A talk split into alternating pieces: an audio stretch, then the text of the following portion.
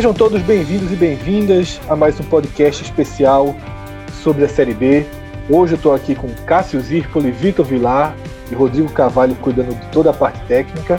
A gente vai traçar um raio-x dessa quinta rodada da Série B, uma rodada que colocou o esporte pela primeira vez dentro do G4.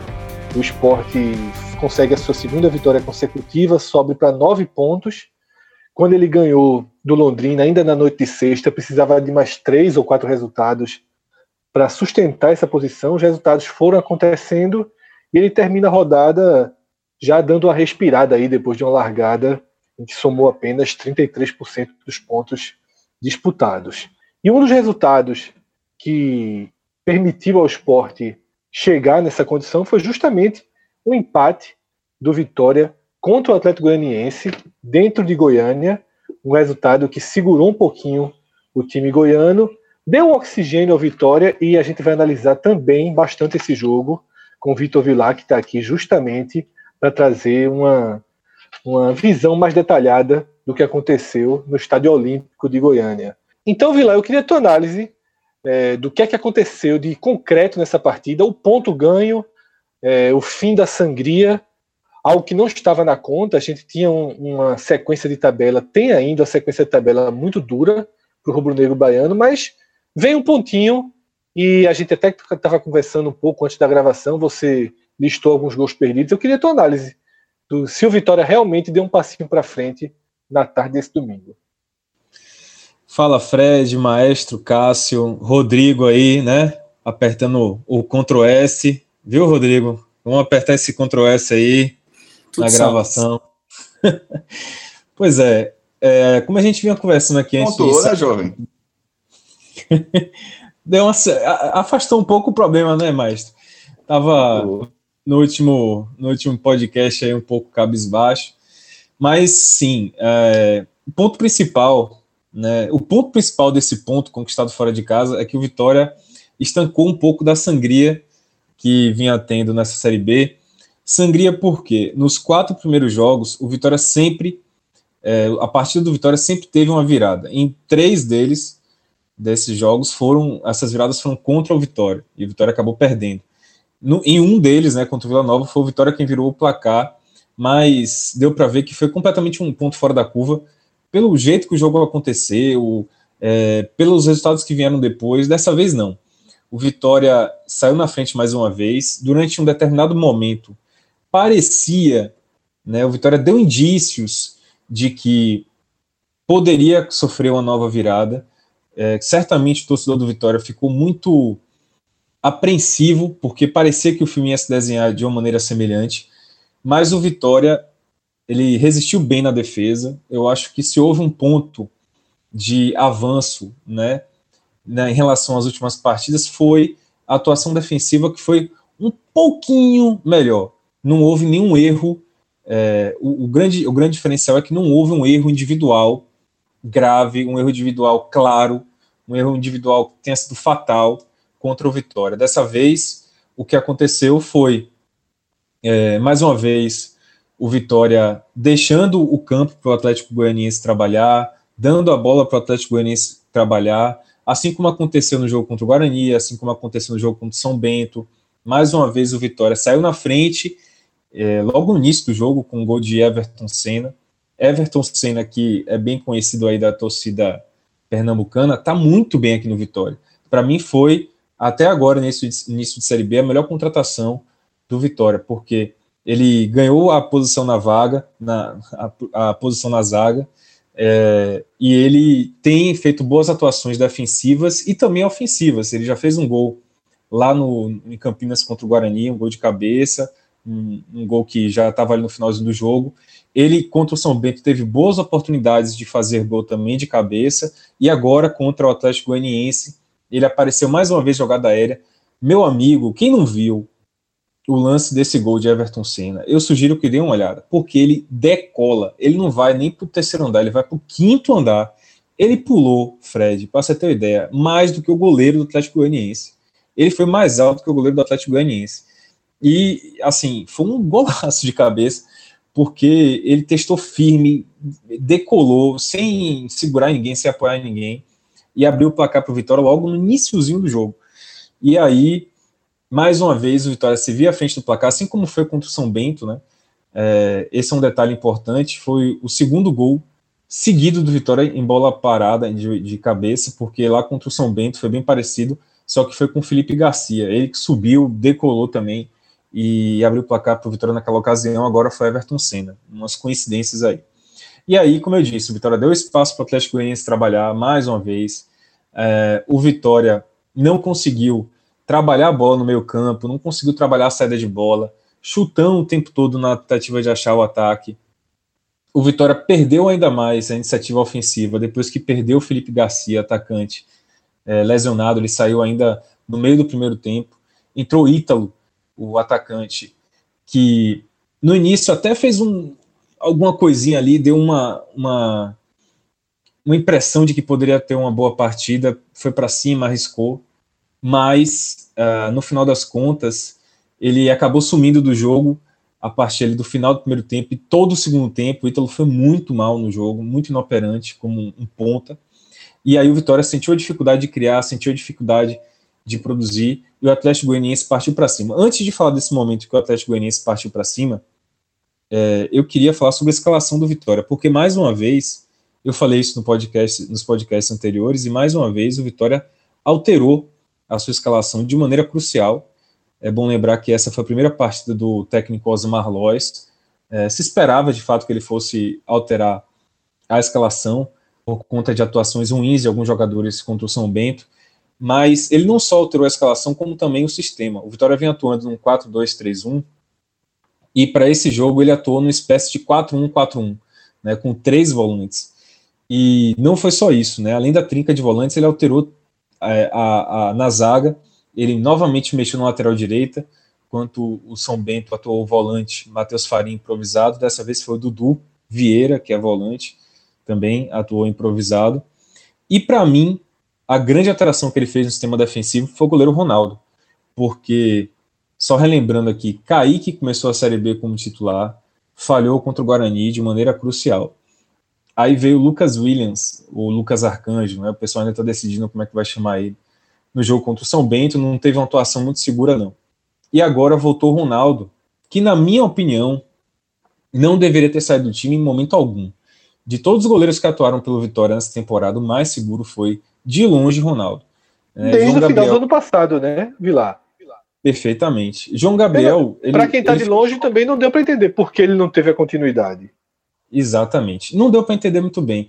O que aconteceu foi: Ronaldo começou em 2018 bem, é, foi decisivo contra os Bavis, né? Acho que todo mundo recorda das atuações que ele teve contra os Bavis, lá nos, nos Bavis, é, sendo escolhido melhor em campo, etc. Aí quando começou a. Quando chegou o Tencate, naquela. Na, após a eliminação do Baiano e a chegada do Tencate para disputar os jogos finais da Copa do Nordeste. João Gabriel voltou uh, ao gol. João Gabriel, que não vinha bem é, condicionado, não vinha jogando desde o início da temporada por conta de uma lesão que ele teve. Ele voltou, acabou não sendo seguro, não foi bem. Aí no início da Série B, em vez de, de Ronaldo voltar, que seria uma coisa mais apropriada, né, mais justa, Kaique iniciou de titular, e aí falhou contra o Guarani, depois veio Lucas Arcanjo, quer dizer, mais uma oportunidade de retornar Ronaldo, e, e veio Luca, Lucas Arcanjo, e agora finalmente Ronaldo voltou e fez uma partida muito, muito, muito, muito segura. Para mim foi a, a grande alteração no sistema defensivo. E do meio para frente do Vitória, a grande alteração, como eu falei, foi a escalação, né? A formação, na verdade, com três volantes, o Léo Gomes continuando, o Marcel continuando, e aí ele colocou o Gabriel Bispo, que é um jogador que veio do Bahia de Feira, fechando essa trinca. Por um lado, eu entendo a escalação de Lois desse sentido, porque ele vinha notando, ele provavelmente notou que a defesa do Vitória estava muito exposta, que tinha que reforçar a marcação ali no meio campo, para que a defesa não ficasse exposta uma defesa que vinha falhando tanto. Então, obviamente, se você tem uma defesa que falha tanto, você não pode expor ela tanto, você tem que fazer a marcação um pouco mais à frente. Por um lado, isso é, fez sentido e até não vou dizer que funcionou, porque o Vitória também deixou a, a zaga exposta, mas amenizou um pouco, sabe? É como se a bola já estivesse chegando, chegava na defesa o tempo todo, mas não chegava numa condição tão clara de, de, de gol, de ataque, como chegou nos últimos jogos. Então, é, por um lado funcionou, por outro, foi uma lástima, porque essa trinca de volantes não ajudou em nada, nada, nada, nada a saída de bola. Só o Marcel fez uma boa partida. Um partida nível 7, 6, para ser mais preciso. Não foi nem uma grande partida, mas ele pelo menos aparecia, chegava no apoio, porque Gabriel Bispo e Léo Gomes foram duas negações na saída de bola. Muitos erros de passe, muita saída é, errada mesmo, equivocada muita tentativa também de, de, de chutão, de ligação direta sem funcionar. O Vitória, esse meio campo aqui na série de bola não funcionou. E aí o Vitória, como eu falei, foi dando campo, dando bola, dando bola para o Atlético Goianiense em casa, buscar o empate. E assim o filme das últimas partidas foi se repetindo. Chega o segundo tempo, o Vitória é, à frente do placar, acaba a situação se repetindo do, do Atlético Goianiense pressionando, pressionando, e acontece um pênalti é, em cima de Ramon. Ramon não teve culpa no pênalti. Para mim, inclusive, não foi pênalti. Ramon, ele esticou a perna, mas o jogador aproveitou, né, aquela esticada de perna é, que Ramon te, deu. Ele esticou a perna para poder derrubar o, aliás, para poder impedir a progressão da bola só que a bola tava, passou de, de Ramon, e aí o atacante aproveitou que aquela perna estava esticada para tropeçar na perna e, e forjar o pênalti. Para mim não foi pênalti, definitivamente. Mas Ramon é aquele caso em que o jogador dá um mole retado, sabe? Deixa a perna estirada e o atacante inteligente vai aproveitar para cavar o pênalti. Foi o que aconteceu e o Vitória acabou sofrendo empate. A partir daí, o Atlético Goianiense continuou atacando, atacando, atacando, mas nunca foi senhor do jogo, sabe? O Atlético Goianiense nunca foi senhor do jogo.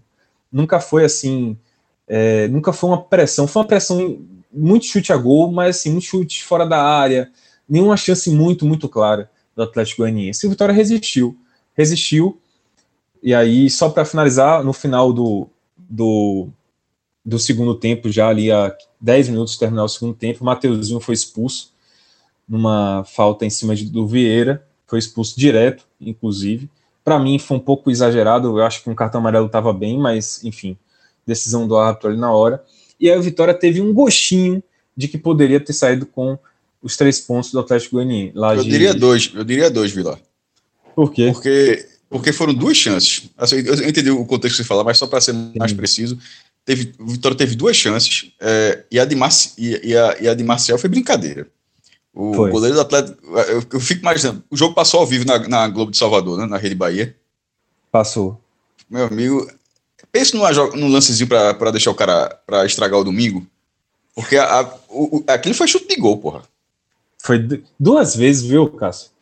Porque teve uma primeira que ele pegou a bola na esquerda, cortou para o meio, e aí só tinha a perna direita para bater mesmo. A perna direita não é a boa, ele chutou meio desequilibrado e a bola foi para fora. Na segunda, ele recebeu um pouquinho mais equilibrado, né? Só que ele pegou assim meio de três dedos, não foi isso? E a bola passou ali pertinho da, da trave do Kozliski, né? Acho que não Kozliski. E aí realmente o, o, a noite do, do torcedor do Vitória poderia ter sido bem melhor, meu amigo. E o, o, o, que é, o que é foda? Empatou, arrumou um ponto, perdeu uma posição na classificação.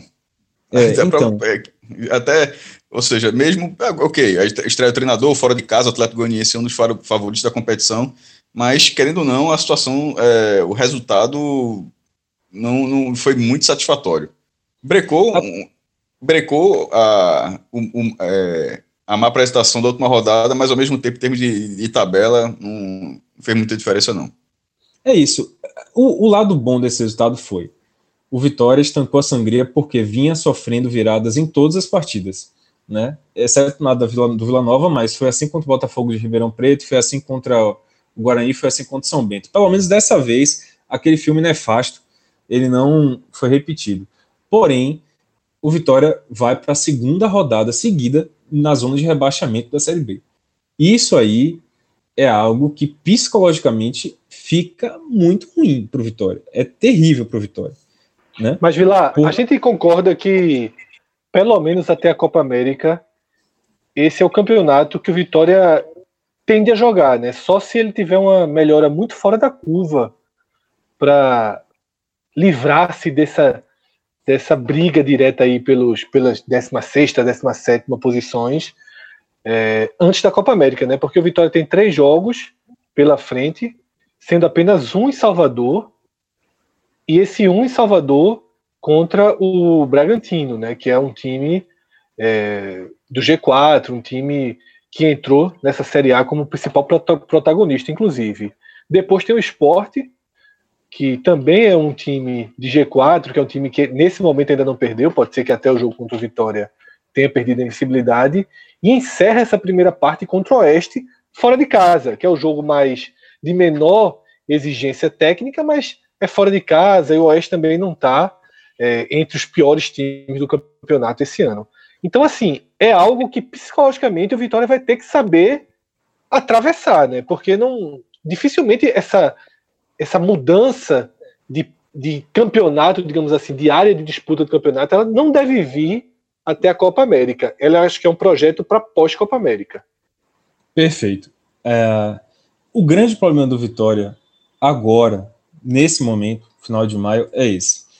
O Vitória, na minha visão, mesmo com todas as circunstâncias de troca de diretoria, é, elenco sendo refeito, reformulado, o Vitória poderia ir para a Copa América numa situação de campeonato melhor do que brigando ali para escapar da zona de rebaixamento. Né? O Vitória não precisava chegar à Copa América nessa parte, digamos assim, no último terço né, da tabela. Não precisava. O problema foi que o Vitória perdeu pontos importantes nos primeiros quatro jogos. Não era para ter perdido pontos contra o Guarani, e não era principalmente para ter perdido, mas esse principalmente mesmo, contra o São Bento. Né? São Bento que até deu uma reagida nessa rodada, mas, enfim, em casa não era para ter perdido ainda mais de virada. E aí agora o Vitória vai ter que, para não ter que passar a Copa América numa situação como essa, recuperar pontos contra times, como você falou, muito mais é, cascudos mesmo, né? Atlético Goianiense, Bragantino e Esporte, principalmente esses dois, Bragantino e Esporte. Contra o Atlético Goianiense, o Vitória já conseguiu um resultado, uma pontuação que é, eu não vou dizer aqui que não era que era esperado, não era. O Vitória foi para Atlético, foi para Goiânia como um azarão nesse momento, porque o Atlético, eu até fiz essa matéria no correio aqui, ele ainda não perdeu em Goiânia nesse ano 2019.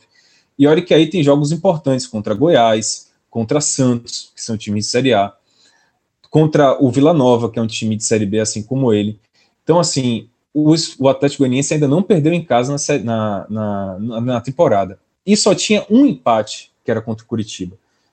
Então, ali de uns 12, dos 12, 12 jogos que o Atlético Goianiense tinha feito em casa, ele só tinha empatado um. Agora ele empatou dois. Então, isso, dá mostrar, isso mostra como o resultado é, em Goiânia do Vitória foi importante, foi um resultado bom, porque o normal, né, em situações, enfim, do jeito que o Vitória estava indo, de, depois de uma derrota terrível para o São Bento, o normal seria o Vitória é, fazer uma partida abaixo lá e o Atlético Goianiense se impor, etc. Mas o Vitória conseguiu um ponto importante.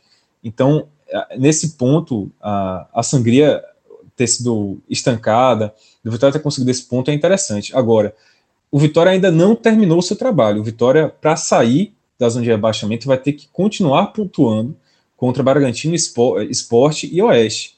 E aí vai ter que ser daí para cima. Né? Não vai dar para se contentar com o jeito que jogou contra o Atlético Goianiense. Não vai dar para se contentar com a, a, eu vou dizer assim, a covardia que teve o Vitória durante toda a partida, de não conseguir criar, de não conseguir atacar, em determinados momentos do jogo. O Vitória tinha a bola no ataque e recuava, sabe, como se fosse com medo de atacar, com medo de agredir o adversário. O Vitória também, outro ponto da partida em Goiânia. Ele começou a fazer cera, Ronaldo caiu duas ou três vezes quando o placar estava 1 a 0 é, O próprio Felipe Garcia, na hora de ser substituído por lesão, ele estava a um palmo assim da linha da linha lateral e ele queria ser sair de maca, enfim, queria receber aquele atendimento e o, o, o próprio juiz teve que intervir para levantar ele e tirar ele de campo. Então, assim, o Vitória, nas próximas partidas, não pode se contentar com esse tipo de atitude. Ele vai ter que crescer, porque diante de Bragantino de esporte, a, a, a dificuldade vai ser muito maior e o Vitória vai ser muito mais exigido do que foi contra o Atlético Goianiense. Vila, é, a gente já chegou no momento aqui do programa em que a gente começou a analisar a classificação, a gente começou a analisar os cenários.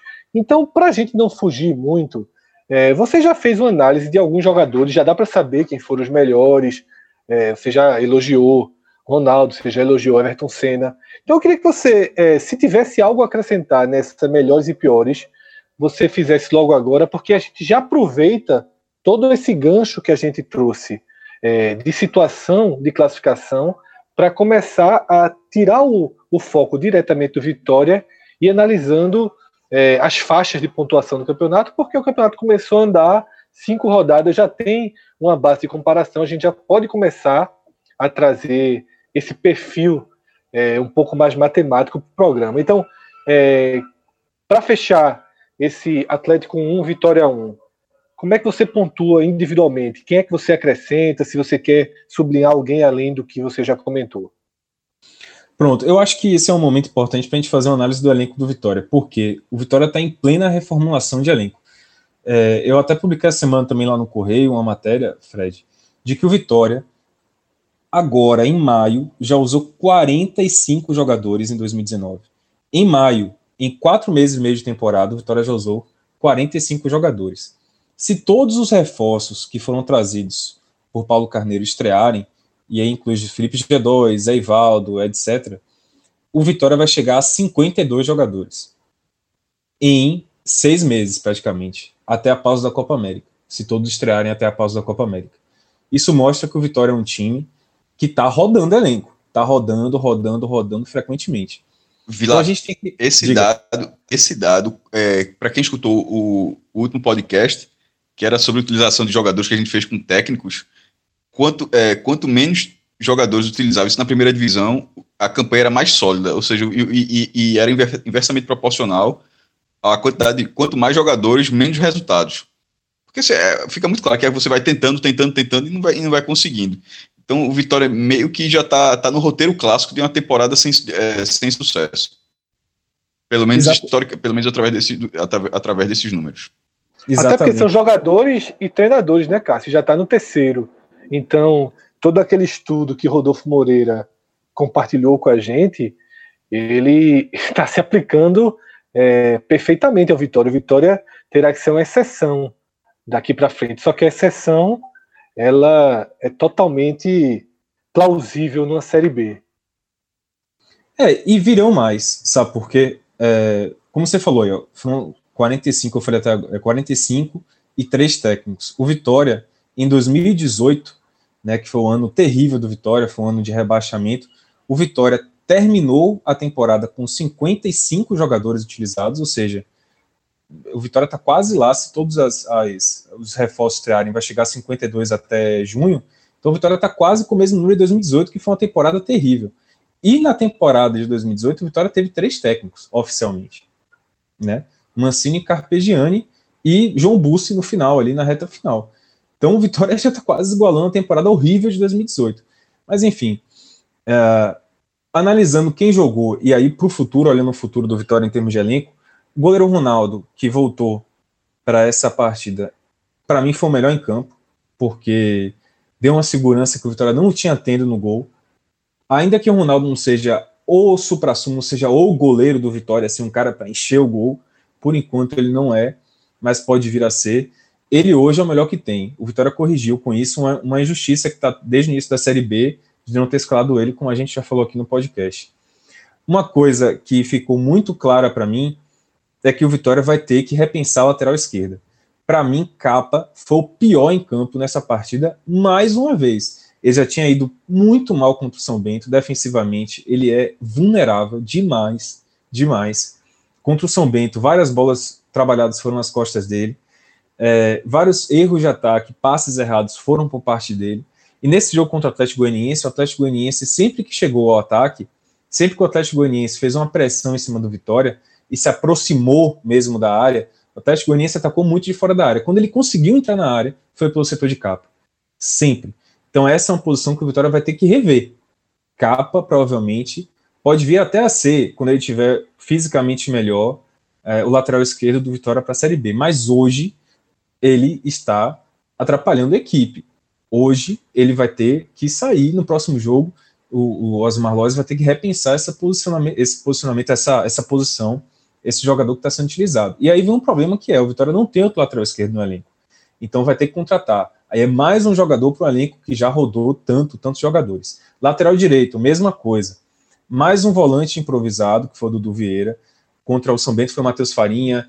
O Matheus Rocha, que vinha sendo utilizado é, e é lateral direito, parece que não tem mais espaço, tanto é que não foi nem relacionado para esse jogo contra o Atlético Goianiense. É um garoto que veio do Palmeiras e não foi relacionado, nem relacionado, volto a dizer, para esse jogo contra o Atlético Goianiense. Parece que está fora dos planos mesmo. Então, Vitória não tem lateral direito no elenco simplesmente não tem nenhuma peça especialista da posição, a não ser garotos que vieram do sub-20. E Matheus Farinha, volante, não foi bem na posição, foi improvisado, não foi bem. Dudu Vieira hoje não comprometeu, mas não é especialista da posição, isso ficou muito claro. Então Vitória vai ter que contratar um lateral direito. E aí vai mais jogadores para o elenco que já está tão rodado e tão inchado. E assim, zagueiro Vitória vai ter que contratar, porque Ramon, ainda que não tenha comprometido o jogo hoje, ainda, ainda que não tenha é, sido um, uma lástima no jogo hoje, né? Falhado, como ele infelizmente já, já aconteceu com ele algumas vezes, algumas partidas anteriores, de falhas individuais muito claras. É, não é um jogador para ser titular do Vitória. Infelizmente não é. Everton Senna sim, mas Ramon não. Então, já teve José Ivaldo que chegou aí, ele vai ter que estrear, não estreou hoje, não sei porquê, deve ser questão física. O Dedé, que é outro reforço que veio para a zaga, nem relacionado foi, então tem algum problema com ele, não sei se físico ou técnico, mas ele ainda não foi relacionado. Então, Vitória vai ter que contratar mais, vai ter que contratar mais jogadores. Para o ataque também está faltando. Hoje o meio é, meio campista Rui voltou e parece que ele é um jogador a nível de jogar a Série B, fez uma boa partida no final, boa parte dessas dessas uh, das chances que o Vitória criou na reta final foram dos pés dele mas é pouco, é pouco ainda para um time que quer subir. Vai ter que contratar mais, principalmente do meio para frente, é, vai ter que achar jogadores para as laterais e vai ter que achar um centroavante, porque Neto Baiano hoje fez mais uma partida muito ruim. Muito, tudo bem que ele não foi muito acionado, mas quando ele foi, ele mostrou que não consegue saltar quando a bola vai na ligação direta, ele tem que ganhar pelo alto, ele não conseguia ganhar.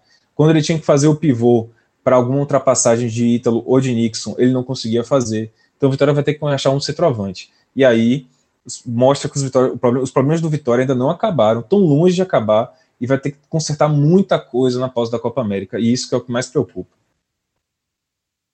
Vilar, você tem andado muito com Cássio Cardoso, viu? Daqui a pouco você vai estar tá fazendo piadas infames Por também, porque porque foi assim, sabe aquela pontua aí rapidamente aí os destaques. Foi mal. E... pontua os destaques e os, os, positivos e negativos. O homem fez uma leitura do elenco, abriu aí o, o, o mas eu tô, eu tô... Vitória e não, foi não, mas volta por porta do armário. Eu tô aceitando, não, veja, o amigo Vilar eu tô aceitando hoje, veja, tem uma hora que o cara precisa, pô.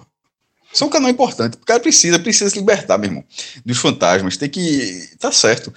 Mesmo essa campanha do Vitória não existe, não, pô. Inclusive, no último podcast, a gente teve até uma discussão sobre o que seria satisfatório para o Vitória naquele momento.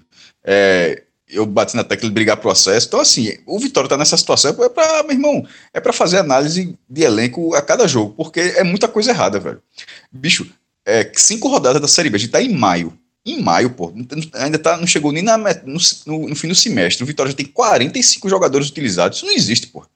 Isso é, isso é, muito, isso é muito errado. Já, já caiu o presidente, assumiu outro, e, e, e assumiu um outro que, que se pensava que nunca mais fosse voltar, já tinha passado o tempo do cara. Meu irmão, é, o irmão mais velho aí tá na confusão da porra. Não, se mas Mauro César fosse mas Vitória, continua, mas continua ajudando o irmão mais se novo. Mauro, se Mauro César fosse Vitória, eu não dormia não. Era 24 horas tweetando. 24 horas, 24 isso. horas. Não aguentava não. O Flamengo hoje, ele ele, quando o Flamengo levou a virada, ele já largou, já começou a atacar Deus e o mundo, mas aí o Flamengo virou de novo o jogo e, e o silêncio se fez um pouquinho é, no Twitter. Mas é isso mesmo. É, o Vitória vive um momento, a gente até, não sei, vi lá no, Não sei se você chegou a ouvir no podcast que a gente gravou, esse podcast especial dos treinadores.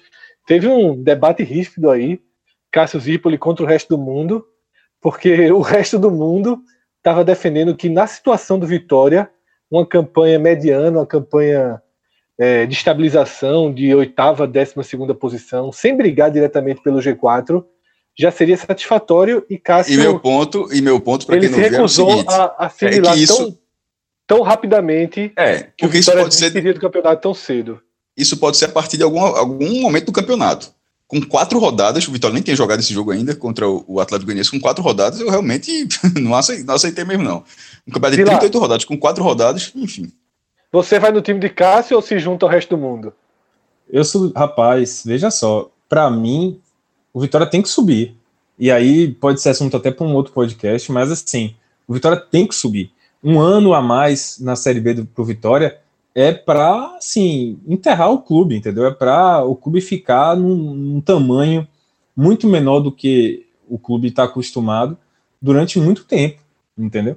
Aí é assunto outro podcast, mas o Vitória eu, eu não sei até que ponto vai essa reformulação, mas ela é uma reformulação necessária porque o Vitória tem que subir.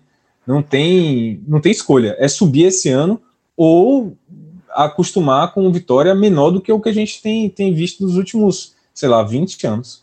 Sobretudo com os rivais regionais subir nesse momento onde ficar fora da primeira divisão financeiramente agora faz muita diferença. Antes não fazia tanto, era mais uma questão moral que é mais importante, inclusive, na moral de esportivo, mas agora faz. Então, para o Vitória, para o esporte ficar fora da primeira divisão mais do que um ano, meu amigo, é um fumo é, incalculável. Essa queda aí, rapaz, é, a, a, gente aí tá na mesma situação, viu? Vitória Esporte. Essa queda. Irmão, irmão. É, é, é um prejuízo, assim, é só você ver o número de pessoas que estão saindo dos clubes, né? Dos dois clubes, funcionários antigos saindo dos clubes, é, jogadores que, que os dois estão tendo que utilizar, jogadores emprestados, né? De todos os clubes do país, é, é, é dramático, é muito dramático essa queda para a Série B, e não dá para o Vitória ficar mais um ano. Então, é torcer para subir, para que aconteça alguma coisa após Copa América que o Vitória passe a brigar pelo, pelo topo da tabela. Agora, óbvio que, na pior das hipóteses, ficar na Série B é muito melhor. Vilar, depois você me passa seu endereço, porque é, a gente essa semana vai começar a produzir as camisas dos times do Podcast Experience. É, as camisas a partir desse torneio vão ser personalizadas, cada time vai ter seu escudo. Eu faço questão de, de te mandar uma camisa do Trabalha com Taça, que é o time de Cássio Zirpoli, já que você abraçou aí a causa e agora a equipe é Cássio Vitor contra o resto do mundo que aceita é, como estável para esse para essa temporada do Vitória uma manutenção sem maiores riscos, digamos assim. Mas Manda a camisa 6 para cá. Manda a camisa 6 para cá. A camisa 6 vai do trabalha com taça. Ainda não tem taça não, mas a gente pode é, fazer uma adaptação aqui para trabalhar com acesso. Já, já que é o que a palavra que, que une aí a visão de vocês nesse momento. E como a gente falou agora, tá? Podcast Experience, dia 8 de junho, lá na Arena Nakata novamente. Nessa segunda-feira, acaba o prazo de confirmação de inscrição para aqueles que já tinham mandado o e-mail logo após a nossa terceira edição do evento. O que, é que isso significa? Que a partir da terça-feira, de todo, todo mundo, você que está ouvindo que não participou de nenhum, você que participou, mas que não mandou seu e-mail, a partir de terça-feira está liberado. Você manda seu e-mail para contato arroba podcast45minutos.com.br. Avisa que você quer, quer participar do Podcast Experience. Se você já tiver jogado a edição, você diz que já jogou a edição, que a gente vai identificar seu nome, que a divisão dos times vai ser um pouco diferente dessa vez. Caso você seja novato, você coloca que é novato então você manda um e-mail que Rafael Brasileiro vai responder, vai dar todas as orientações aí de como confirmar sua inscrição para participar desse evento, que é um evento porra, dos que a gente mais se diverte, é um dia muito especial. Caso você não queira jogar, muita gente pergunta isso. Caso se diverte não tenha interesse, Exatamente. Caso o cara não queira nem jogar, pode ir para lá. Tá? Não tem ingresso nenhum, não tem taxa nenhuma. Quem quiser chegar lá para assistir é nosso convidado. Muita gente está pedindo camisa para quem não vai jogar, querendo comprar as camisas. Durante essa semana a gente deve ter alguma resposta sobre isso. A gente está analisando a possibilidade de aumentar o número de camisas, de fazer algumas camisas, copos especiais, porque esse evento vai ter uma série é, de pontos especiais, alguns brindes, algumas coisas muito legais. E quem às vezes o cara não joga, não, não tá afim de jogar futebol, mas quer também é, interagir dessa forma, a gente vai possibilitar. Então é isso, tá? Quem não participou ainda, quem não reservou sua vaga, a partir de terça-feira, contato arroba podcast45minutos.com.br. E tem mais uma coisa sobre o Podcast Experience. Quem for lá vai poder conhecer de perto como funciona o Vai. Tá? A gente já vem falando aqui nos nossos programas, a gente vem mostrando, dando prints, dando prints do aplicativo, de todas as respostas, de todas as informações que o sistema traz dos nossos carros. Eu até tenho falado isso. Meu carro está lá na garagem do meu prédio nesse momento. E se acontecer alguma coisa com o carro, eu gravando aqui o programa, vai chegar uma mensagem, porque o Vai vai trazer essa informação do que aconteceu, se alguém abriu uma porta, se o carro foi arrombado, se alguém bateu no carro. Essa é uma das funções, são dezenas de funções. E como o Castro até estava comentando, né, que ele foi para o aniversário do sobrinho dele, estava contando ao pai, e o pai fazia perguntas, o pai não acreditava que o aplicativo desse tantas tava respostas. Muito a sério, não. Tava levando, tava levando muito a sério, não. Faz tempo, é, até, que cheguei, até, até que ele cedeu. e aí, é, quem tiver como pai de Cássio, que ainda tiver duvidando, com várias dúvidas sobre o sistema, eu vou dar duas sugestões. A primeira, básica, entrar na página que a gente montou só para tirar essas dúvidas. podcast45minutos.com.br barra vai. Nessa página já tem uma apresentação melhor do vai e também tem uma possibilidade de você fazer um cadastro.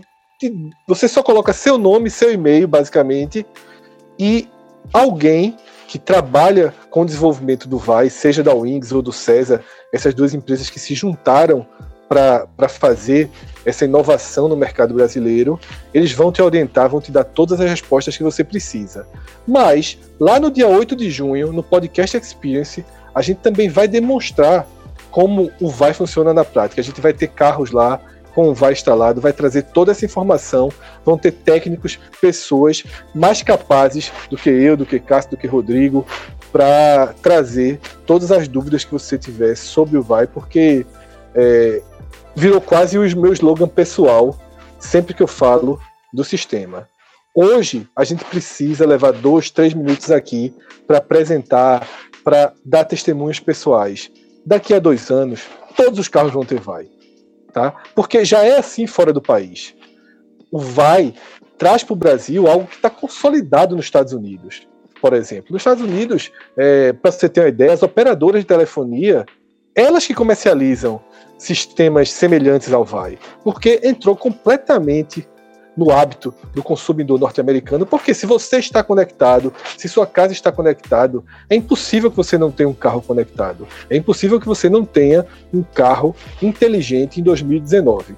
Tá? Então essa possibilidade ela já existe.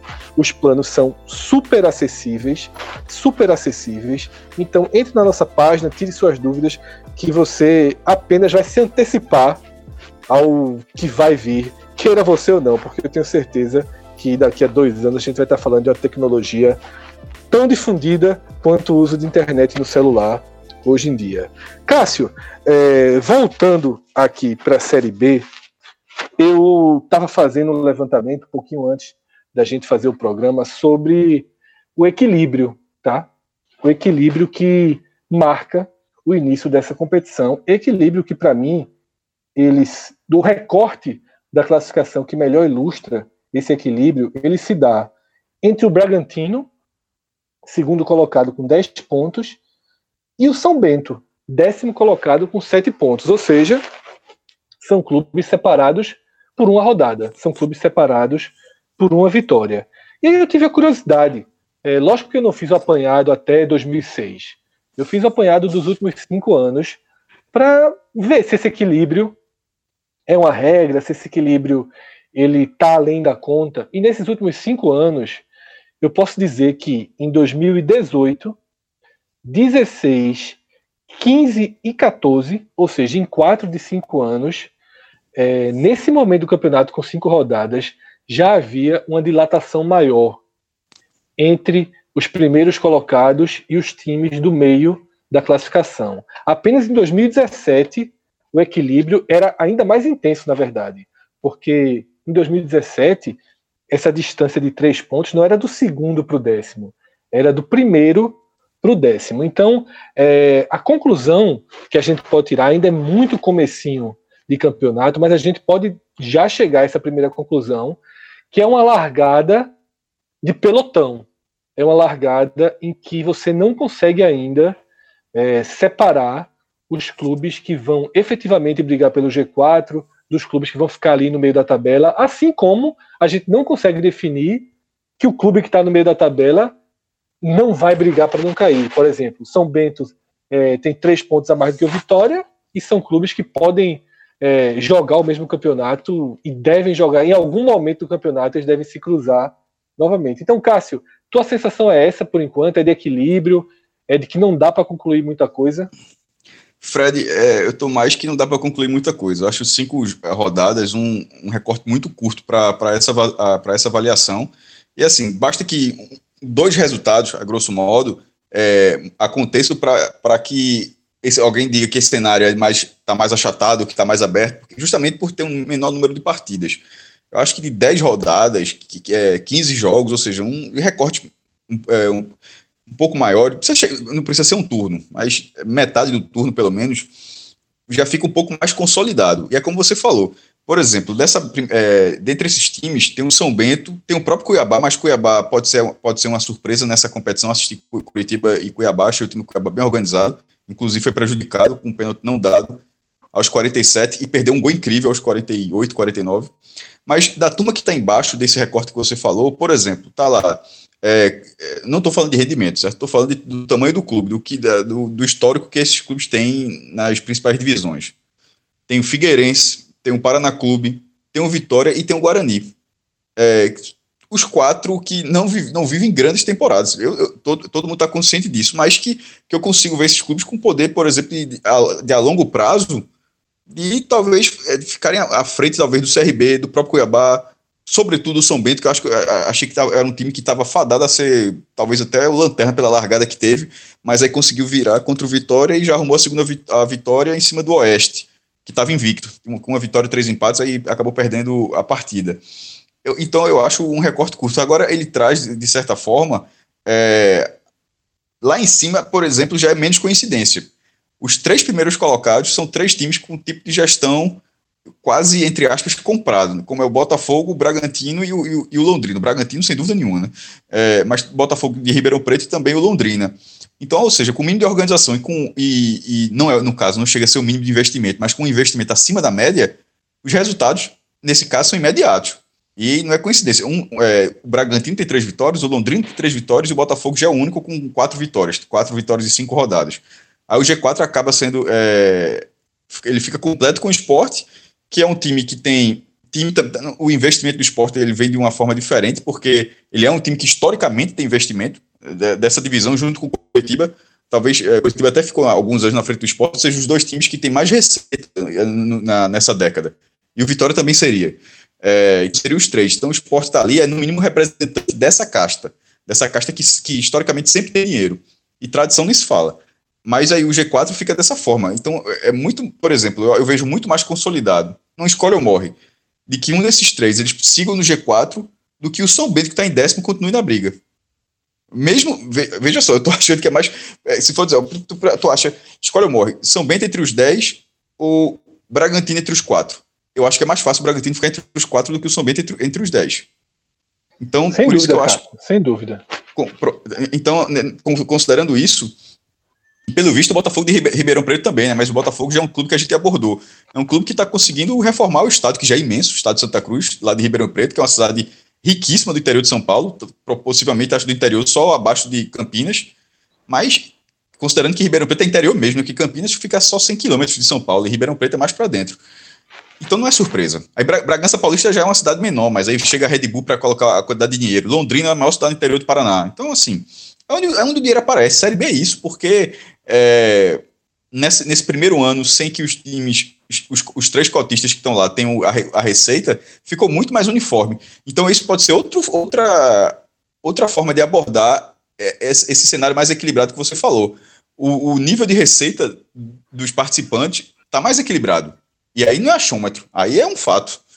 Porque não tem é, Coritiba Esporte Vitória ganhando 40 milhões, 35 milhões para jogar a Série B. Pelo contrário, está ganhando 6, estou ganhando 6 milhões. Por isso, esse campeonato tende a, ser, tende a ser muito equilibrado, fazendo com que o esporte, ah, já entrando um pouco também no, no, no, tema do esporte em relação a essa classificação, o esporte, é, depois dos três primeiros empates, ele dá uma recuperada boa na tabela. Dá uma recuperada interessante para voltar para o eixo.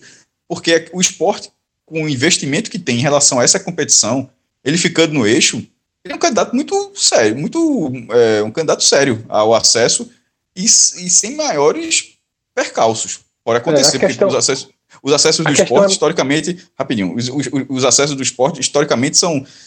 É, 2011, pelo amor de Deus, foi um suplício.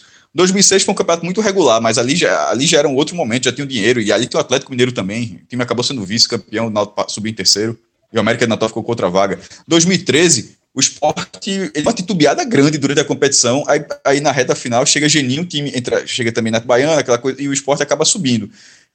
Esse, esse agora, esse esporte de 2019, em relação àquele 2013, ele parece mais preparado. Por isso que eu, eu falo assim, que pode não subir, pode, pode ser terminar como porteiro, rebaixado, enfim, mas vendo a forma como o esporte se planejou, não como jogou, porque o calendário foi péssimo, não pegou ninguém da Série B até começar a Série B, mas pelo elenco que montou, que a gente já tinha elogiado no começo do ano, com, e com os resultados aparecendo, acaba sendo um time para ficar nesse eixo, possivelmente até o final.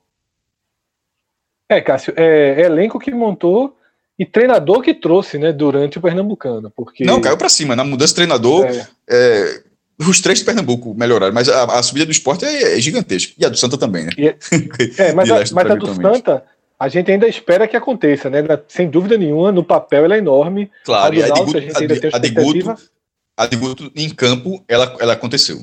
Essa mudança, ela essa aconteceu. mudança aconteceu. O esporte, é, o esporte fez é, teve momentos bem interessantes já nessa Série B, é, dois grandes momentos né, nessa Série B. O momento lá no empate, no Nabi Abichedi contra o Bragantino, e a vitória sobre o Londrina, que o 3 a 2 ele em momento algum reflete o tamanho da superioridade do esporte sobre o time paranaense. Cinco rodadas, cara, como a gente falou no tela. Né? 3 a 2 Embora o esporte tenha três empates, é, na dividida, o esporte foi melhor em quatro e, e talvez um 50-50 com o Bragantino, mas tendo bons momentos à frente do Bragantino também. Ou seja, no momento que você joga cinco rodadas e você não é inferiorizado por nenhum adversário, você é um, você é um concorrente muito, muito bom. Isso. Inclusive, Cássio, estatisticamente, é o único invicto do campeonato, né?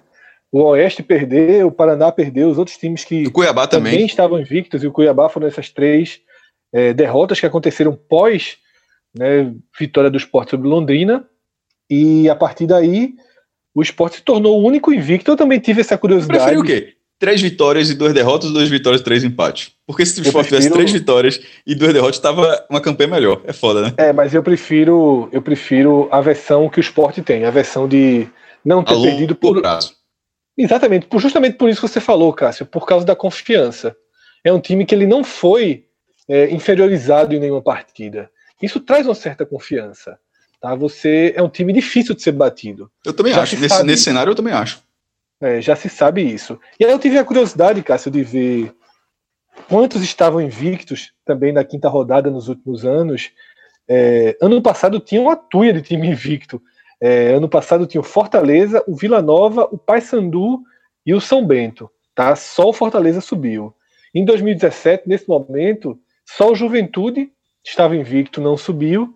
Em 2016, só o Vasco estava invicto e subiu, ou seja, a invencibilidade nesse momento, é, 40% dos times que estavam subindo, então é, não é algo que a gente possa é, tratar como algo significativo para indicar é o que você falou. Um, cenário é, de acesso. é uma questão moral. Porque em termos de campanha não é melhor, é melhor ter três vitórias e duas derrotas. Mas o que seria três vitórias e duas derrotas? Poderia ser três vitórias na ilha e as duas derrotas como visitante. Aí veja só, Isso. nesse momento, o esporte estaria indo para um jogo como visitante sem confiança. porque teria, teria nesse cenário é, hipotético que a gente está falando aqui, teria perdido os últimos dois jogos. Então ele já estaria indo para tentar pontuar na Série B, coisa que ainda não conseguiu, coisa do tipo. E nesse momento, falar, na verdade. Cara, fala. Não, sem falar que quando você empata, você está tirando ponto dos outros também, né? Isso é algo fundamental. O esporte impediu o Bragantino de andar, agravou a crise do América. Quando você está empatando fora de casa, quando você está tirando pontos, mesmo nos empates, você está impedindo o outro de crescer. É, mas querendo ou não, estaria atrás. Se tem três vitórias ou tem dois empates, eu tô falando, em termos de classificação não se discute, não. Três vitórias duas derrotas é melhor. Pode valer um acesso isso. Um cara subir ou não subir por, pelo número de vitórias. Mas, para esse próximo jogo, lá, lá no Paraná, pode até perder o jogo. É, o Operário perdeu a última partida, achei até um time bem mais ou menos. Mas, nesse momento, o esporte ele, ele já se vê como um, um, um, um candidato com três vitórias, se ele tivesse perdido dois jogos, ele estaria nesse momento. É, a gente estaria dizendo que o esporte precisa se encontrar na competição. Porque a gente estaria tratando, com a mesma pontuação, a gente estaria possivelmente dizendo que o esporte estaria com a campanha irregular. E seria irregular. Ou ganha ou perde é irregular. Nesse momento, o é. time é regular. O time não perde. e ainda então, mais, Cássio, porque o roteiro que a gente analisa, a gente não pode analisar também solto, né? São três empates seguidos de duas vitórias. Ou seja, é de regular para ascendente, né? Então, não, isso faz total é, diferença. No geral, você 3-2-0, mas sendo a, a, pela ordem, três empates depois duas vitórias. E dos empates, um cedeu no último lance e o outro, que foi contra o Bragantino, foi fora de casa, jogo muito bem disputado. A, a pior atuação do esporte, a, a gente até acho que foi do Figueirense, né? Que foi, travou na defesa e não conseguiu fazer nada. Contra o Oeste, é, foi pior. Na, na reta final, o, o time cansou muito e, e, o Oeste deu uma crescida e acabou arrumando um empate é, cara, é, eu fico dividido, eu fico dividido mas, com a do Oeste, porque a do Oeste o Sport jogou mal. O Sport jogou muito mas, mal. Mas não, jogou, jogou mal, mas mereceu. mas jogou, exatamente, jogou, jogou, me, jogou melhor do que o Oeste em, em, parte do jogo. Tanto que quando sai o gol, não é um gol a casa, é um gol que estava fazendo por merecer. E quando toma o gol, embora o Oeste merecesse o gol naquele momento, mas não tomou o gol porque o brocador é, simulou uma falta. Assim, se, ele, se ele chuta a bola chances, né? Exatamente. Tinha perdido duas chances de fazer 2 a 0 Aí isso, eu tô falando isso porque contra o Figueirense isso não aconteceu. Tipo, o Sport ficou a segundo de vencer o Oeste e o Oeste contra o Figueirense não aconteceu. É. É, e, e, nesse momento, agora, com essas duas vitórias, foram duas boas vitórias, mais do que as, da forma como conseguiu, o poder de reação nos dois casos, de virada contra o América, nos acréscimos, da forma como foi, e contra o Londrina, onde não se abateu. E detalhe, antes, da gravação, essa, essa gravação a gente está fazendo no domingo, no desfecho da rodada, claro. É, aí eu fui ver alguma declaração de, de, de, de Guto, que está no, no vídeo de bastidor do esporte, sobre a vitória. Que, é, o treinador falou isso, a gente tem abordado no telecast, ele falou isso. Que o, é, o esporte não ter mantido o foco depois do 2 a 2 é um ganho enorme para a competição, para o que o time tem, é, tem de objetivo nessa competição. Porque ele podia ter, ele podia até ter arrancado a vitória, um gol achado, mas na verdade o esporte não, não achou a vitória. A vitória sempre ficou ao alcance do esporte. O esporte foi muito melhor do que o Londrina, mesmo com aquele baque daquele empate. E os adversários estão vendo isso também. Porque isso aqui já é um post de rodada e falando isso. Os adversários estão vendo isso, estão vendo isso, ó, é um time que tem poder de reação. Isso faz com que é, muda, possa mudar eventualmente a forma de algum adversário jogar, de se expor menos, de não colocar um, até um nível de pressão diferente em cima do esporte. Então, nesse momento, é, depois de algumas semanas de turbulência, eu acho que agora volta aquela velha tese da gente, né? Quando o time fica na boa situação, a rodada vem ligeira. Porque Rápida. um jogo desse é impressionante, meu. Porque isso, é isso é muito clássico do esporte. Porque esse momento era para esse jogo, você sabe do que vem, pô. Aí já é terça-feira mas para já acabar tudo isso que a gente está falando, porque é, impre é, impressionante. Se, se fosse o contrário, tivesse perdido. Entre Oeste e Bragantino, Cássio, durou a vida. Teve é, exatamente. Entre Oeste e Bragantino. É. Essa vem ligeiro. Todo, brincar... Todos os outros times jogaram duas vezes. exatamente. Mas, se o é. cara escutar antes do, do, do jogo do Operário, tá valendo. É bom que escute, né? É. Mas, Cássio, é, vamos passar aqui. Eu não vou passar por todos os jogos da rodada, porque ficaria muito mas dá para falar da detalhes de cada um a frase. Eu sempre coloco, eu coloco uma frase de cada um. É. Então eu não vou em ordem, eu não vou em ordem cronológica não, tá, Cássio? Eu vou em ordem é, de relevância para o que a gente está discutindo aqui. É, por isso que eu queria começar com Operário 0, Botafogo de São Paulo 2. Por quê?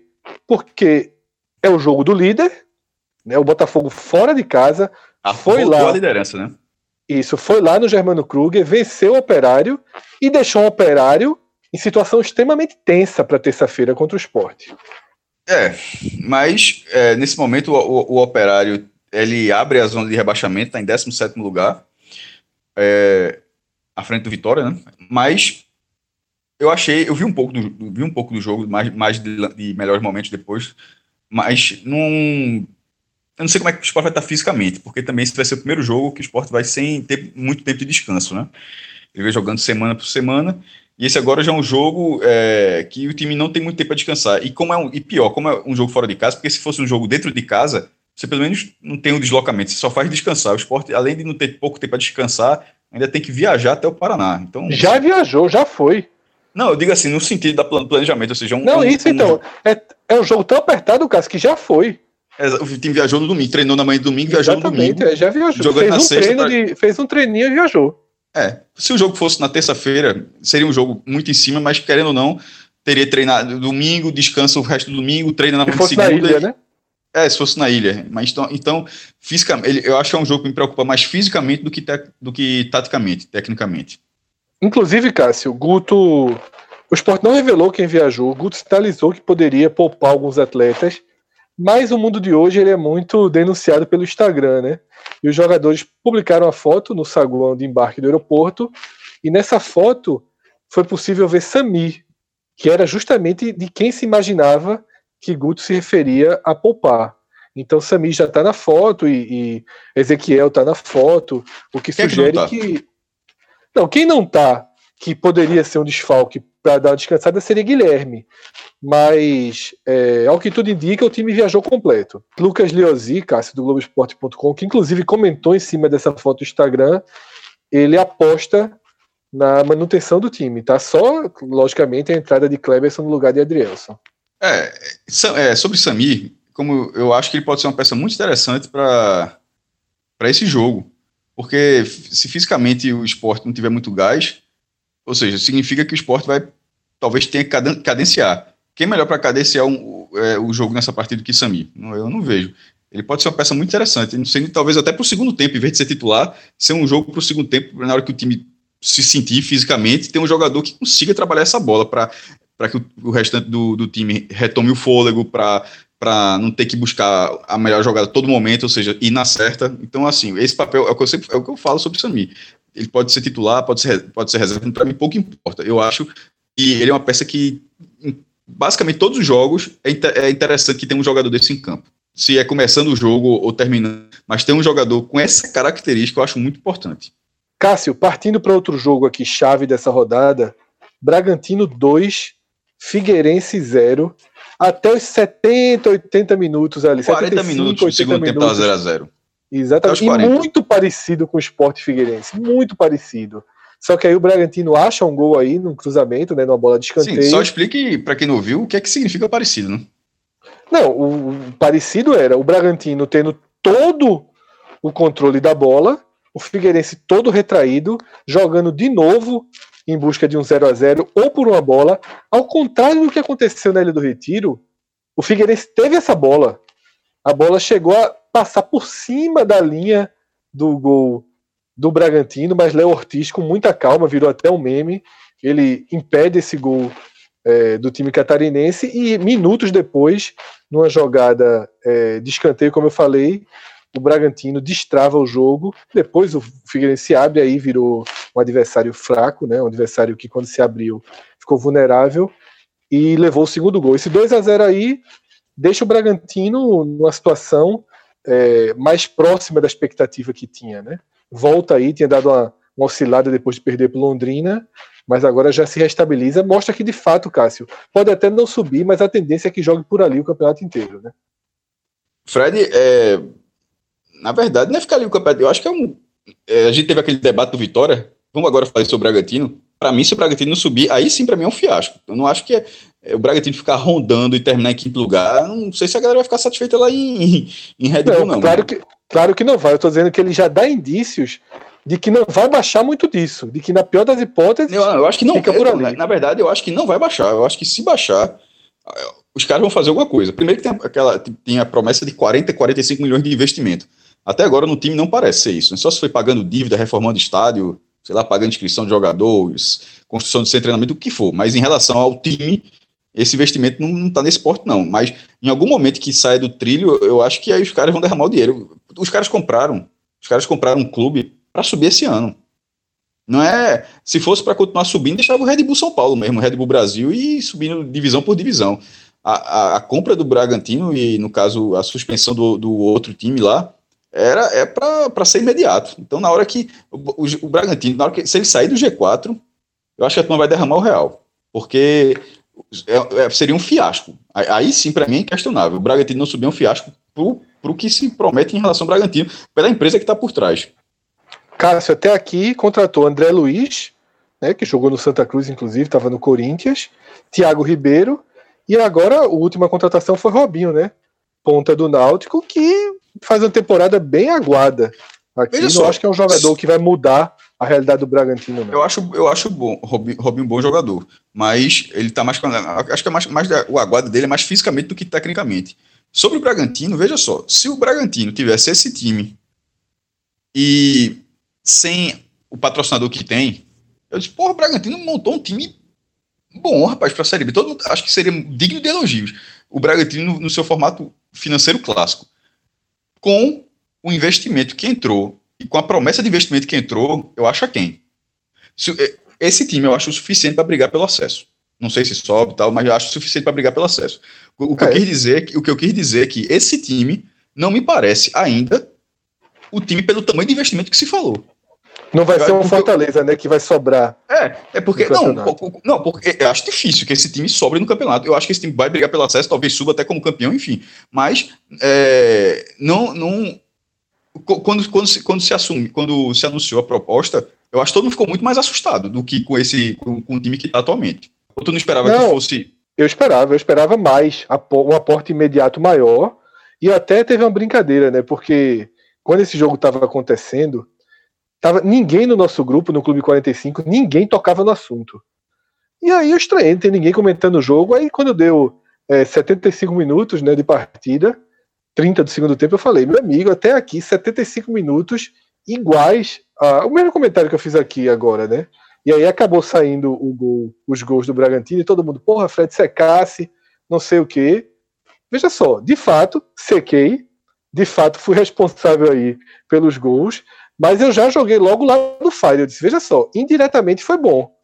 Porque a turma fica gastando os 45 milhões em CT, em estrutura, porque se o Bragantino empata um joguinho desse depois de ter perdido para Londrina, já chegava mais uns dois jogadores. Então, deixa, deixa acharem que com esse time aí tá bom, porque demora um pouco mais a vir uma cavalaria que certamente. Não, eu acho que vai ter, eu acho que deve ter a cavalaria, é o que eu falei. Na hora que a galera perceber que não vai dar, só aí, aí que ninguém vai rasgar dinheiro. É só, se tiver que, tiver que subir vestido um pouco, melhor, né? Mas se, se não der, eu acho que a galera vai soltar. Não, a galera não vai deixar para para ter que gastar em 2020, não. Cássio, nessa mesma linha, times que já começaram a trazer jogadores de um nível maior, eu vou trazer aqui dois jogos para a gente analisar. Curitiba 2, Cuiabá 1. Rafinha estreou muito bem no Curitiba, né? O Coritiba, é... quem jogou bem foi, já que tá falando da zica reversa, foi to... tu tinha elogiado o Rodrigão, aí o Rodrigão caiu de produção, aí tem feito dois gols nos dois primeiros jogos, aí tu foi dizer que agora voltou a ser o que era, não sei o que, algo do tipo, que tava mal, dois gols de Rodrigão. Você, toda vez que elogia, acontece, ou critica, tá acontecendo o contrário. Aí ele empatou, ele tava com três gols, na verdade, aí ele empatou com o Brocador, são os dois artilheiros da, da Série B, cinco gols cada um. Lá do Couto Pereira, é, né, mais do que essa questão de Rafinha, é muito mais a atmosfera do Couto Pereira, pô. 39.252 torcedores. O Curitiba barateou o ingresso, teve ingresso de 5 reais. Irmão, tô nem aí, velho. Foi o tamanho da renda. Tô nem aí pro tamanho da renda. Foi o, o terceiro o, jogo da série, né, Cássio? Foram. Ele, fe... ele vendeu um talão de 15 reais, três partidas, esse foi o terceiro jogo. E esse foi o maior público do Coritiba nos últimos dois anos. Bicho, o fumo financeiro já foi levado a falta de cota da, da, da televisão. Se você quiser recuperar, é só subindo, não tem outro, não tem outro mistério não. Ou seja, o acesso ele vale por baixo, por baixo 40 milhões, mas vale mais do que isso, porque o patrocinador é, vai pagar mais, você vai conseguir um patrocinador melhor, ou o seu patrocinador atual tende a pagar mais, o seu quadro de sócios vai aumentar, a sua renda na próxima temporada vai aumentar. É, meu irmão, é, um, é, um, é uma bola de neve, no caso, a favor. É, não é você estar tá lá embaixo para levar a cipoada, não. É você descer, é, na verdade, é você ir no ritmo. E o Coritiba, se ele troca a renda, se ele troca a renda por esse público, tá trocando muito bem, pô. 39.252 torcedores, é quase a capacidade máxima do Couto Pereira, que se não me engano, 40, 40 mil quebrados. E, aí e o time vai ser, vai ser nessa. Achou uma fórmula. Acho improvável que na próxima, ó, agora já acabou o talão, vamos colocar agora 50 reais o ingresso. Seria um pouco inteligente da, por parte da direção do Coxa, não sei se eles vão fazer isso não. Agora, em campo, teve muita dificuldade para ganhar do Cuiabá, como eu falei. Na verdade, é, o Cuiabá chegou a empatar e Rodrigão é, desempatou isso no segundo tempo. E o Cuiabá, acho que foi bem prejudicado no final. O pênalti me pareceu bem claro com, a, com, com o jogador do Coritiba cortando com o braço, batendo no braço do jogador. E ainda na, aos 49, o, o, o, jogador do Cuiabá ainda perdeu uma cabeçada, ele deu no contrapé do goleiro, só que ele tirou muito da barra. Cássio, sobre abrir mão de renda, não ah, tá e se a gente fala E se a gente fala, ah, mas a renda é pequena, né, com comparação 150, 180 mil, 200 mil, é, não é uma grande renda, não. É, porque se dá 20 mil pessoas com 10 reais seria isso. Mas é só ver a renda do, do da um, atrai 800 mil, milhão, é outro patamar, sobretudo em Curitiba, onde o adversário, o Atlético Paranaense, consegue muito mais. Mas o último ponto do Curitiba é o seguinte: Curitiba está em quinto lugar, duas vitórias, dois empates e uma derrota. Para essa vitória do Curitiba, o, o podcast, o, o podcast Lava Jato, a turma tá lá e disse, ó, ajeitou. Ajeitou, porque se a gente tá falando a mesma coisa que com o Sport em quarto, lá em Coritiba, porque o, o Coritiba é assim, cara, ele tá se vendo.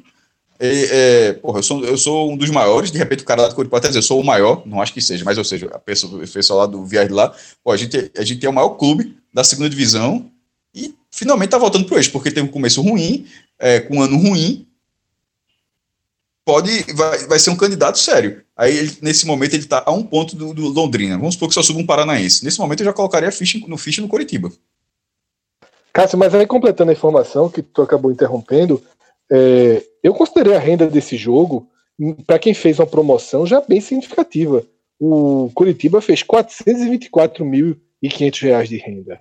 Ele jamais conseguiria isso com ingresso caro. O esporte fez 185 mil contra o Londrina, fez 176 contra o Figueirense. Ou seja, num jogo cobrando 5 reais, o Curitiba fez mais do que o esporte das três partidas. Então, assim, o Curitiba, ele, com, com um estádio de 40 mil lugares, ele consegue tirar na deu, quantidade. Peraí, 400 mil, deu 400 mil nesse, jo nesse jogo? 424 mil reais e ah, 519 então, então o ticket médio foi quase 10 reais. A 5 reais é deve ter sido cinco, um pedaço. É, exatamente, 5 é para quem comprou o talão, né? E para sócios, tal, 5 é o menor ingresso. Não, não é então, o único veja, ingresso. 400 mil já é, para mim, é renda de Série A já. Então, retifico aí. Eu fui a partir multiplicando por. Tava multiplicando por 5. Colocar 400 mil reais, não paga qualquer paga custo do estádio e a quantidade de bar que não deve, deve ter faturado também, que são os ganhos indiretos que eu estava falando em relação ao acesso, tem no próprio jogo. Aí, meu irmão, encontrou a fórmula. E que não é difícil, né, velho? Gente estádio, velho. Aumenta a sua chance de vencer. Aumenta o seu engajamento. Pelo amor de Deus, velho. Aí. A atmosfera é outra.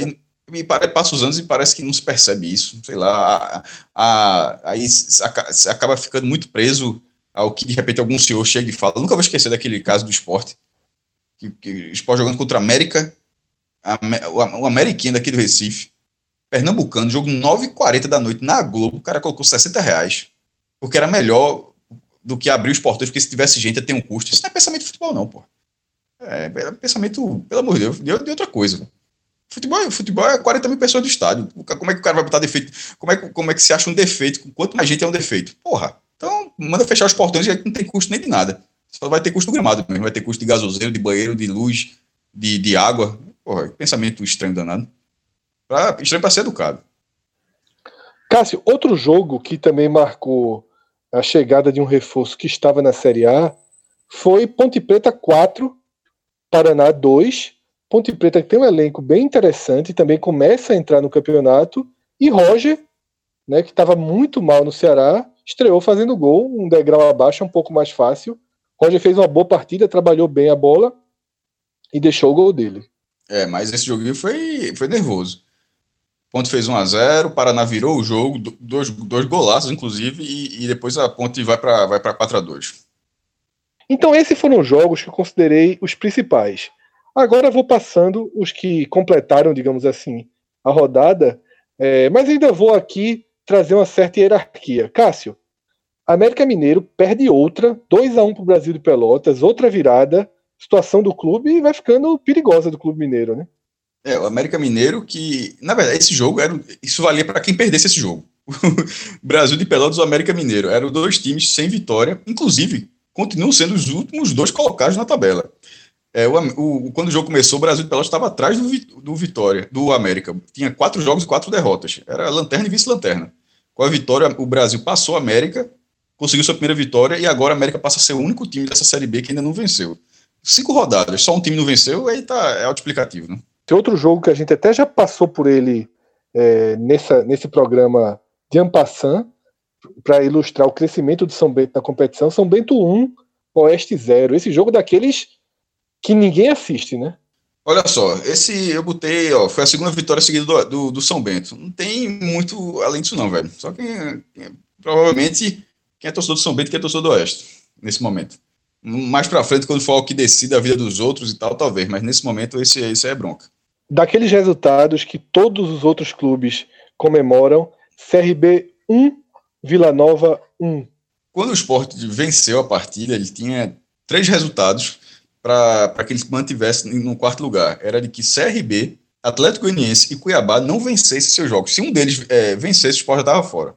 Os três tinham que tropeçar. É, e dois deles jogavam em casa. Começou o primeiro foi o CRB, 1 a 1 é, com o Vila Nova de Eduardo Batista, né? Mas eu achei que o Vila Nova fez uma partida até interessante, viu? Agora o que me chamou a atenção foi o público do, do Rei Pelé. A gente tá falando aqui do Coritiba, que a gente elogiou, com quase 40 mil pessoas. O Rei Pelé foi 3.700 torcedores. Pô, o, o, o, CRB, que tinha vencido o Coritiba, com essa vitória ele chegou a 7 pontos, ou seja, era uma vitória que antes da tabela, é, na verdade, com empate, desculpa, ele poderia ter chegado a 9 pontos. Com empate ele chegou a 7, mas se ele tivesse vencido, ele teria ido para 9. Na verdade, nesse momento, o CRB, se tivesse vencido, estava no G4. Ou seja, em termos de campeonato, para o campeonato que o time vai disputar, que é importante, eu achei muito, muito baixo esse público. É compreensível, na verdade. E para fechar, Cássio, Criciúma vence o Guarani por 1x0. Justamente a gente fecha esse, com o jogo um, que, abriu a rodada. Exatamente. O, é, foi a primeira vitória do Criciúma que passou o, que passou o Guarani. É, é mais do que o Criciúma, eu destaco o, o, o Guarani, que ainda eu ve, é, tem potencial e tal, mas não se encontra um time muito inconstante, perdeu gol pra cacete nesse jogo. E o Criciúma, historicamente, é um time muito chato, sobretudo quando pega o Lion. Finalizando a análise da quinta rodada, eu nem vou iniciar aquele jogo a jogo que a gente faz uma, uma prévia do que está por vir na sexta rodada, justamente porque na terça-feira o esporte já abre essa sexta rodada, então a gente vai ter um telecast e aí a gente pode fazer esse comentário a partir do resultado que o esporte obtiver contra o Operário, porque a gente já consegue fazer uma análise da tabela mais é, próxima, mais dentro do espectro que interessa diretamente ao torcedor do esporte, e aí a gente também ao torcedor do Vitória, já que é um jogo é, de duas faces, né? É o quarto contra o décimo sexto, o time que abre o G4 e o time que abre o Z4. Muito obrigado a todos pela atenção, pela audiência, por escolher o podcast, por chegar até o fim do programa. Sempre faço questão de agradecer quem passa aí por 50 minutos, uma hora, às vezes muito mais do que isso. A gente se encontra, tem podcast Raiz na segunda-feira e tem telecast de Operário Esporte na noite de terça-feira. Valeu, Cássio. Valeu, Rodrigo. Valeu. Agradeço a Vilar também, que teve que sair do programa logo depois ali da análise do Vitória. Feliz, foi. Arrumou um é, tô de, feliz e deixando os outros felizes. Isso é o que importa. Não, irmão é velho, é. É, protege, é... né? Protege. Bate na gente de vez em quando, mas protege. Sim, irmão, pô. Irmão tem, de vez em quando tem, tem preveiro, mas no fundo gosta demais. Grande abraço a todos, valeu galera, tchau, tchau. Um abraço.